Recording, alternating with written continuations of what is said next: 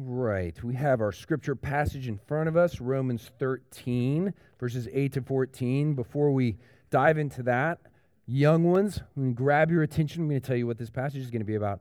Uh, okay, let's do it this way. Summertime. Who likes to sleep? Like yes, and the young ones, I know you do. Uh, okay, who, who here? Who here is an early riser? Like even though you get to sleep in, so we got a couple I've got one. Wow, there are a lot of early risers. Okay, kids, who likes to sleep late? Some of the early risers also like to sleep late. What's the latest you've ever slept? Anybody want to share? Sanders? Two o'clock. Two o'clock in the afternoon? Wait, you mean you slept through a whole day? You mean like you slept all through the morning until two? Yes, that's amazing that sounds like so much fun. uh, who can anybody beat that? Anybody ever slept past 2 p.m.? Is that our winner? okay, okay, Sanders, you take it. Um, are there any sleep talkers? Anybody talk in their sleep? Yes, yes, okay, yes. How about this? Any sleep walkers?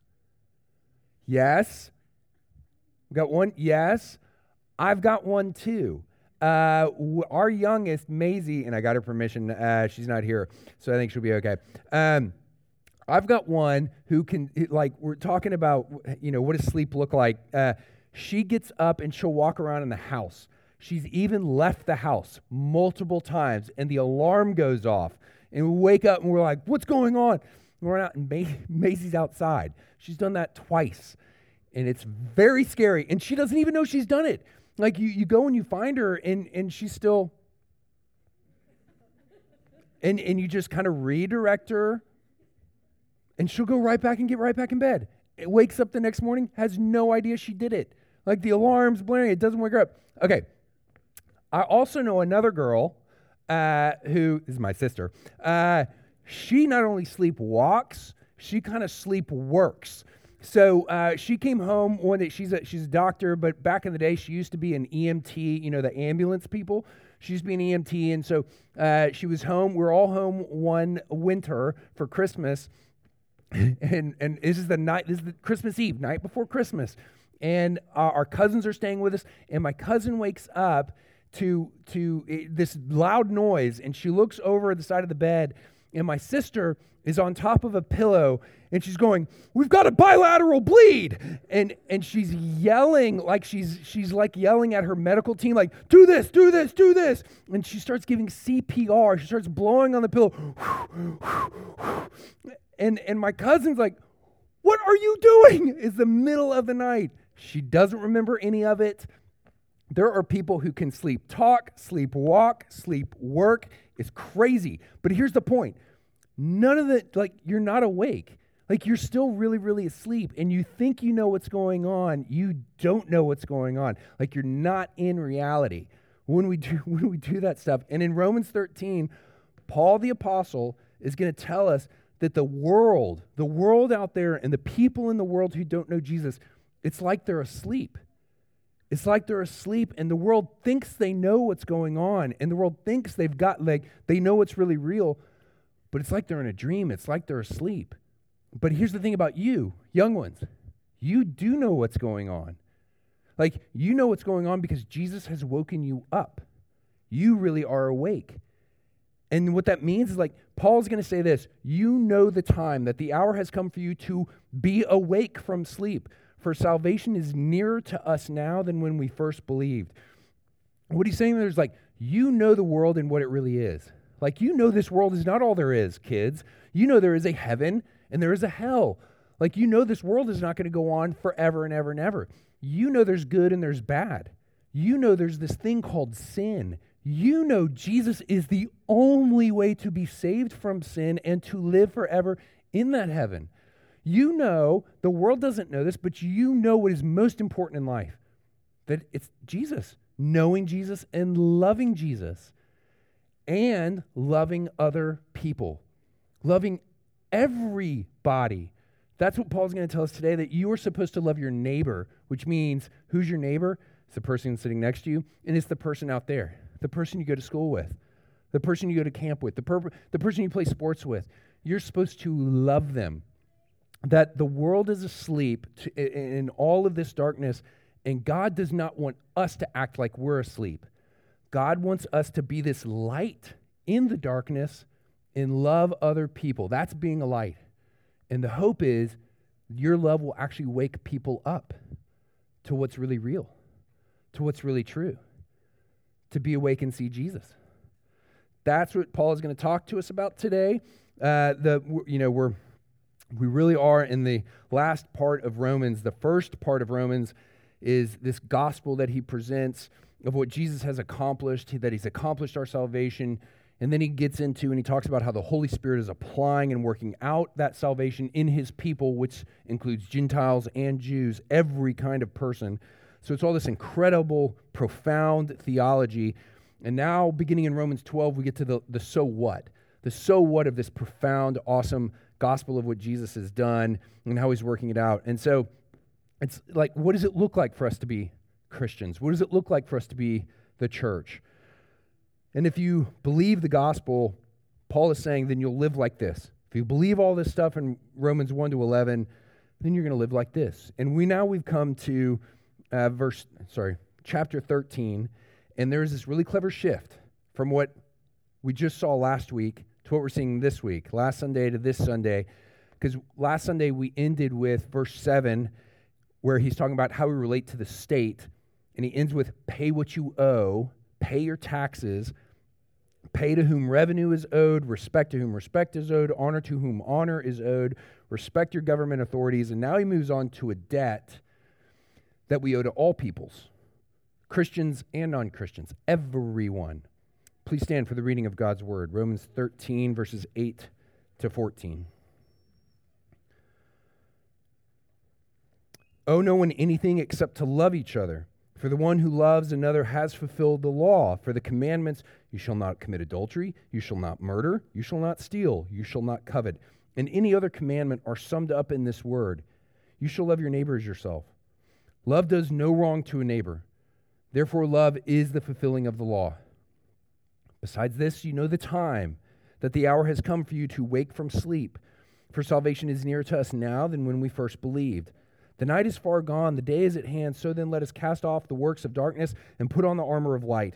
Let us walk properly as in the daytime, not in orgies and drunkenness, not in sexual immorality and sensuality, not in quarreling and jealousy, but put on the Lord Jesus Christ and make no provision for the flesh to gratify its desires. The word of the Lord. Please be seated. So, this might be familiar language to you because it's all over the Old Testament uh, and the New Testament. Love your neighbors yourself. And, and following the flow of Paul's thought here, you know, beginning in chapter 12, applying the gospel to our lives, Paul has talked about how Christians are supposed to live with other Christians in the church, and then how Christians live with unbelievers in the world. Uh, then how Christians live in the world with the state, and now this neighbor stuff, which begs the question Okay, wait, who's left? Who is my neighbor? Who have we not talked about? Who is my neighbor? Jesus was asked this question uh, by a religious scholar, and Jesus answers with the parable of the Good Samaritan. This is probably a, a well known uh, parable.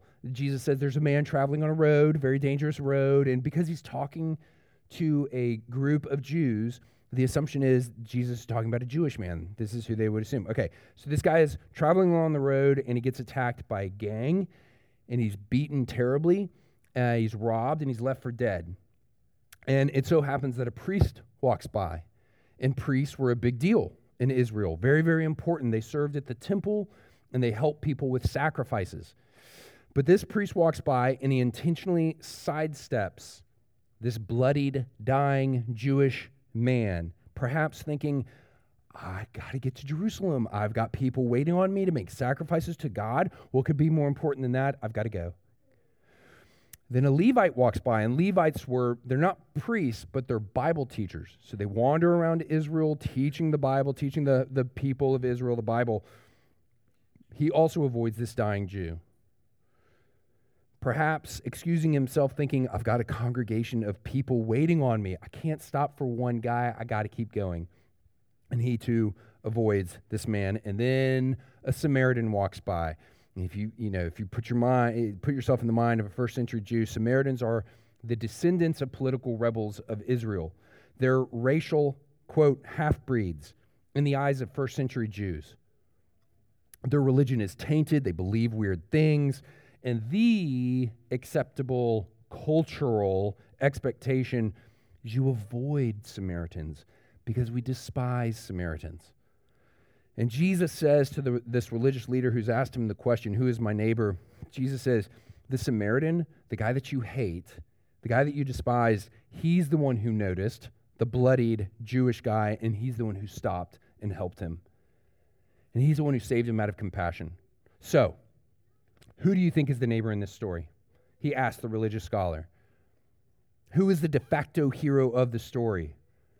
It's like getting a fan of any other Major League Baseball team admitting the hero of the story is Jose Altuve. Or getting, you know, it's that basic thing of getting a Democrat to admit Trump is a hero, or getting a Republican to admit Biden is a hero. This guy, it's like that. This guy can't even bring himself to say the word Samaritan. The guy, he says, he has to say, he has to admit, it's the guy who showed the other guy mercy. And Jesus says, Yeah, yeah, your neighbor is the person next to you, the person you come across, and if they're in need, you help. That you love your neighbor. Everyone, because here's the problem everyone basically thinks they're a good person and that we love the people we think we should and we love them good enough. And then you hear scripture reveal who you're supposed to love, everybody, and what that love looks like. And, and the obvious one, the, the obvious thing that jumps out at you is what does this love look like? Well, love is a command. Paul says this is God's will for your life. Love your neighbor is a command. Think 10 commandments. They're, they're summed up here love your neighbor as yourself. So if you decide to withhold your love for another person, you are breaking God's law. You are saying to God, Not your will, my will be done. It is a command. You're commanded to love, and you don't get to withhold it. Which means to fulfill this command, love, it's also got to be a commitment. In our, in our therapeutic culture, we've become addicted to how we feel. But love, according to God, is so, it's, that's, it's so much more than a feeling which is why, quote, falling in love or falling out of love, it's shenanigans. It's the biggest load of shenanigans. Loving people that you like, that's not easy. That's a commitment. So, how are you going to love a stranger or someone you don't like or someone you think doesn't like you unless you commit yourself to loving them regardless? Verse 8, Paul says that you owe a debt. This is the beginning of the passage. You owe a debt of love to your neighbor that you can never fully repay. Like you'd never get to say, I've paid off my debt of love to my neighbor. I don't have to love you now. I don't have to have your best interests at heart anymore. No, love is a commitment. And fulfilling that law of love through commitment, it's going to cost you like action. To love your neighbor, you will have to act and being super busy with super important stuff, which all of you, all of you are super busy with super important stuff, but that's not excuse that's not an excuse to n- not love other people. Jesus Jesus never ever wandered around aimlessly. Like he didn't just go around helping whomever he came across. No, he was always on his way somewhere. There was always a plan, there was always a schedule. There was always like we're going here, let's go. He was always busy going somewhere, and he was constantly being interrupted by these pesky, needy people.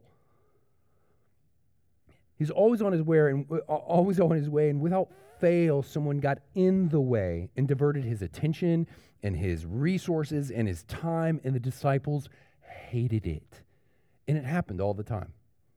I mean, that is something Jesus constantly allowed himself to be interrupted. And, and, and yet, uh, when it comes to our super duper, and uh, when it comes to our super duper important schedules, we act like it's the, that's the biggest no no ever. Even when it's our friends or family or our kids. you don't have to quit your job. You don't have to move halfway around the world to love your neighbor. And that's why the word neighbor is so good here and convicting. It's the thing of like, open your eyes. The person sitting next to you, the person in front of you, that's your neighbor, and they need your love. And the real danger of being like the priest or the Levite in Jesus' parable or the religious scholar that, that who's, you know, uh, asking Jesus the question, or, or even the fact that Paul here in Romans 13 is writing to, a bu- writing to a church that is full of Jewish Christians, those are all people who really know the law of God and the Bible. They know the Bible, but that points up the thing of information is actually not enough. Just knowing a lot about the Bible is not enough to fulfill this command to love your neighbor. In the 1970s, there was a psychological study that's uh, conducted among 40 graduate students. They didn't know they were a part of the psychological study, but uh, they were broken into two groups. Okay, and uh, the first group was told you got to go prepare a talk on possible careers uh, with a religious education. And the other group was told, okay, you got to go prepare, prepare a talk on the Good Samaritan. Okay, and, and they're, they're told that you're actually not going to present to each other in this class. We're going to go across to another building and you're going to uh, present to another class. Then the two groups were divided. Each of these two groups was then divided into three subgroups. And a third of the group was told, hey, you're uh, telling them, like, when are you going to present? And a third of the group is told, you're already late. A third of the group is told, hey, it's time to go, let's go present. And then another third of the group is like, you guys are good, you got like five, ten minutes, just chill. Okay, so then a man was planted in an alleyway along the path from that building to the next building where they're going to go present. They all, every student had to go past this guy. And this guy is slumped over and he's coughing and, and he's, he, he can barely breathe and, and he's underdressed in five degree weather. Okay?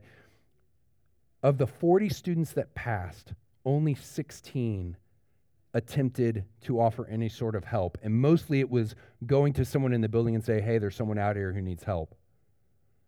There were only a few, less than a handful, that actually stopped and tried to help the guy. And it did not matter whether they had just studied the parable of the Good Samaritan or not. That didn't make the difference. The difference maker was the people who were told, hey, you're late, or hey, uh, you're right on time, let's go, those were the people who didn't stop. There's a few people that knew they had a few more minutes to spare that offered any kind of help. And these were Princeton seminary students. And that's not to throw Princeton under the bus. Uh, my seminary would be guilty of the same thing. Um, but because it's this thing of just having the law of God, God's commands it cannot, it cannot, the law cannot change anyone's character and make them holier. And that doesn't mean the law is bad. The law shows you the way you should go, but it doesn't have the power to get you there. And so, what the law ends up showing you is you should go this way, but you don't go this way. Look, you go this way, which means you are a lawbreaker. That's what the law does, which means what are we supposed to do? The answer is actually here in verses 11 to 14. It's that transition in verse 11 that, that, that you read besides this, which really makes it sound like Paul's changing subjects now. Like, yeah, and besides all that, like this too, but that's, that's really not the best translation.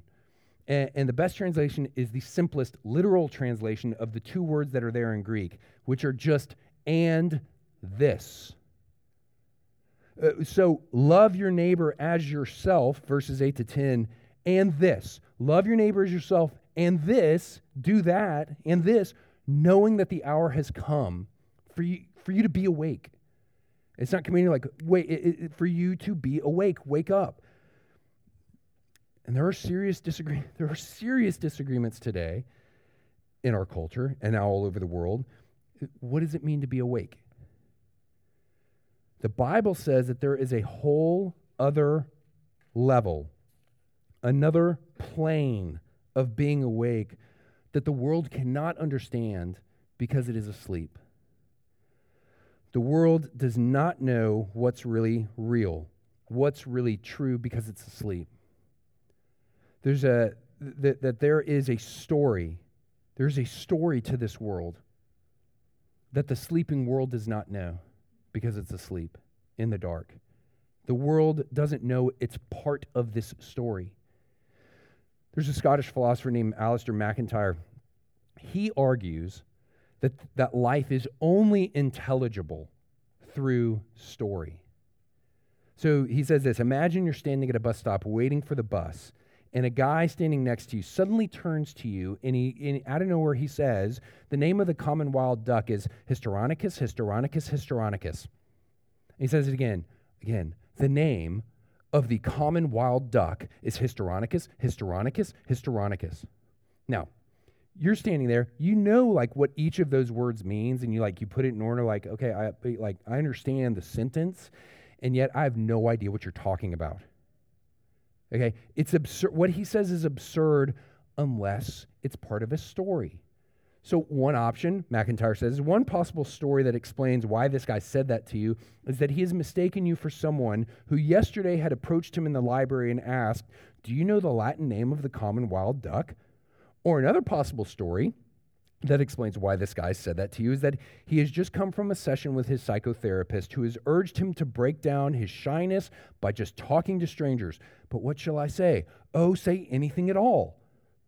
Three, or another possible story that explains all this is that he is a Soviet spy waiting at a prearranged rendezvous and uttering the ill chosen code sentence which will identify him to his contact. Do you see the point?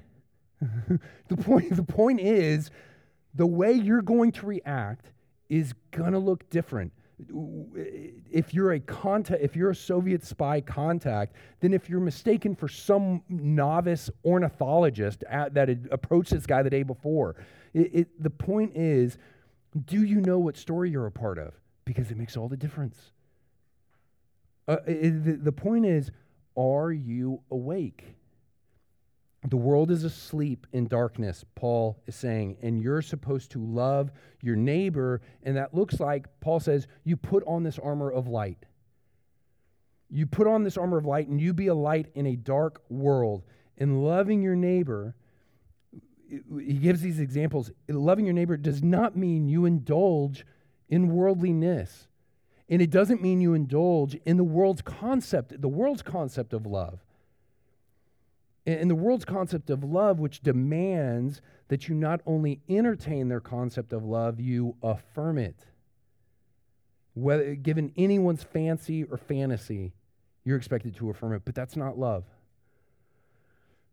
The Old Testament people of God were supposed to be a light to the neighboring nations. The early church was a light to their neighbors that that was loving their neighbors. Uh, the commentators tell us about the early church and how it stood out like a light to love their neighbors. And so the church was against I mean this is the stuff that really stands out. The church was against sex outside of marriage, which was super weird then. No one did that. The church was against same-sex practice, which again was super weird.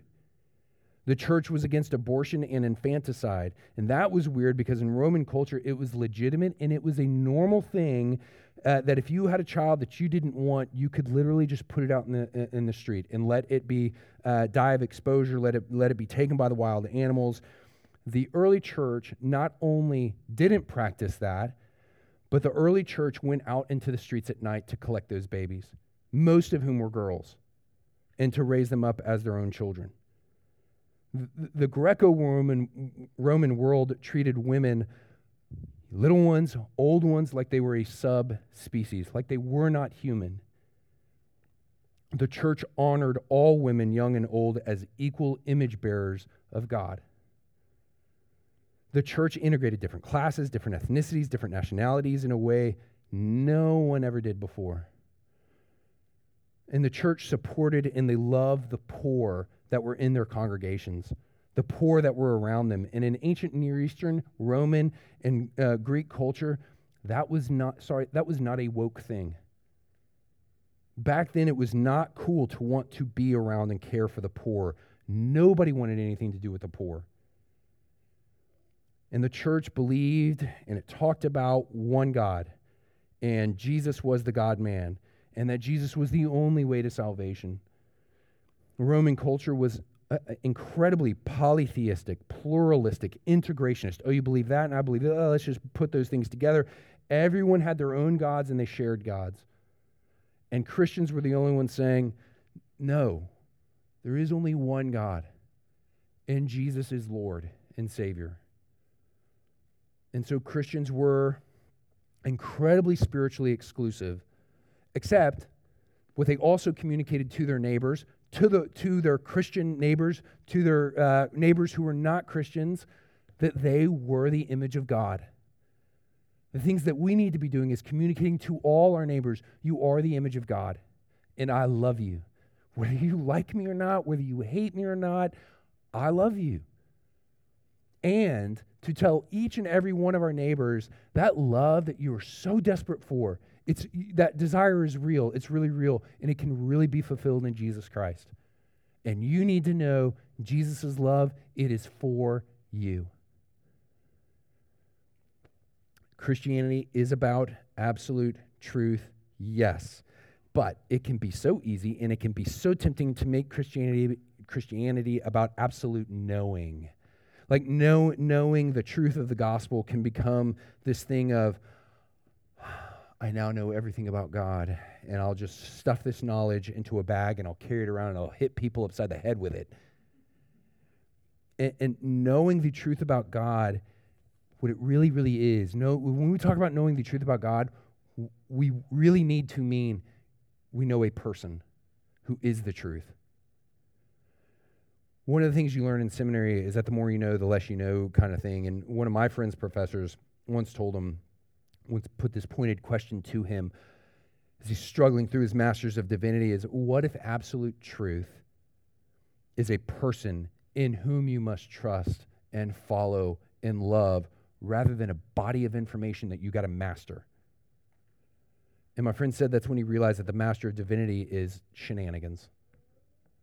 Uh, because you will never master this thing called divinity, much less in three to four years, the rest of your life. The, the truth is, is not a place of, of arrival on this earth. The truth is about a person who we will come to know more and more and more and more forever and ever and ever. As in, you're not going to be able to love your neighbor like this just by knowing about this love, just by knowing and hearing this command. You're only going to be able to love your neighbor and fulfill this command by knowing love personally. Jesus could have told that Samaritan story and, and, gotten to the end of it and says, you know, a Jew comes along and, and helps the, this bloody Jew. And, and Jesus then say, now go and be good Jews like that but that would not have been loving. And in the brilliant twist, Jesus actually switches the roles to say, You, the Jewish person, you are the ones who are attacked and beaten, and you are dying helpless on the side of the road, and it is your enemy who has come to help you and save you. The, the answer to that parable is you, me, we're the person dying on the ground. And our only hope is the love and the grace of God who owes us nothing. His debt to us is judgment. He owes us nothing but judgment because we're the ones who have hated God. We're the ones who have withheld our love from God. Uh, we're the ones who, because we're only interested in loving ourselves, who have failed to love our neighbor as ourselves and failed to uphold the love of God, law of God. The good news of the gospel is Jesus comes to love his enemies, and he does it at the greatest cost to himself. His love for us, it cost him his time, his resources, his glory. Loving us cost Jesus everything.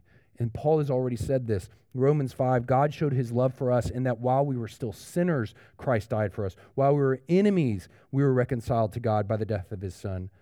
We were saved by his life. And, the story, I think the story doesn't end there. Stay, literally, stay awake with me here. Stay awake. Like the end of Christ's suffering, it's eternal glory. And not only for himself, but also for you. And, and say this in a dark world. I know it's a dark world. And, and Paul says you are supposed to put on Jesus, who is the light. Put on that light. That is put on Jesus. And be a light to be a light by loving your neighbor. The person in here and the person out there. And I know it's that thing of, okay, okay, but how, how long? Because it's a dark world and it looks to me like the dark is winning. But we've got to remember this is where we stay. This is not the end. Remember the story. Remember the story you're in. The true light is coming. That day is near. When, Jesus, when is Jesus coming back? I don't know. But because of what Jesus has already done, the point is that the return of Jesus, that is the next event on the timetable of salvation history. What are we waiting for? We're just waiting for him to come back. The return of Jesus is near, and most of us, me first, most of us, we don't look forward to the nearness of Jesus' return. And that call to us is wake up. Like, do, do not walk out of here drowsy and asleep. Go out and look, literally look to the sky and wonder today, and, and then do it again tomorrow if our Lord should tarry one more day. Okay? But is today the day our Lord returns? And then live, live this day uh, in the light of his presence, in the light of his love, and, and share that light and that love with anybody you come across. And let's pray.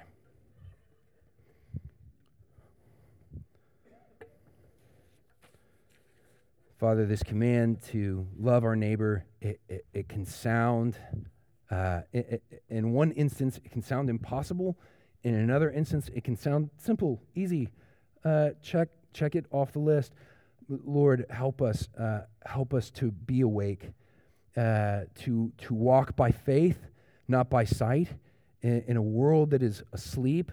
Uh, Father, that we would first and foremost love each other with your love.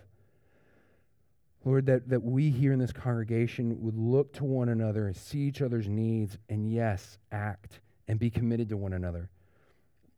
Lord, that you would give us that kind of love for everybody that we come across. And we, we know we won't do this perfectly, and so we already ask your forgiveness for our failures later today uh, to fail to love those that you've given us to love. And Lord, lead us again to put on Jesus, to look to Jesus, uh, to see the light of our Lord and Savior, and to share that light, to share his love over and over and over again, to press on, to commit to this, knowing that we've first been loved by our Lord and Savior, and that nothing can take away your love from us. We are secure in your love. May that security bless us to go out and to keep loving others. We pray this in Christ's name. Amen.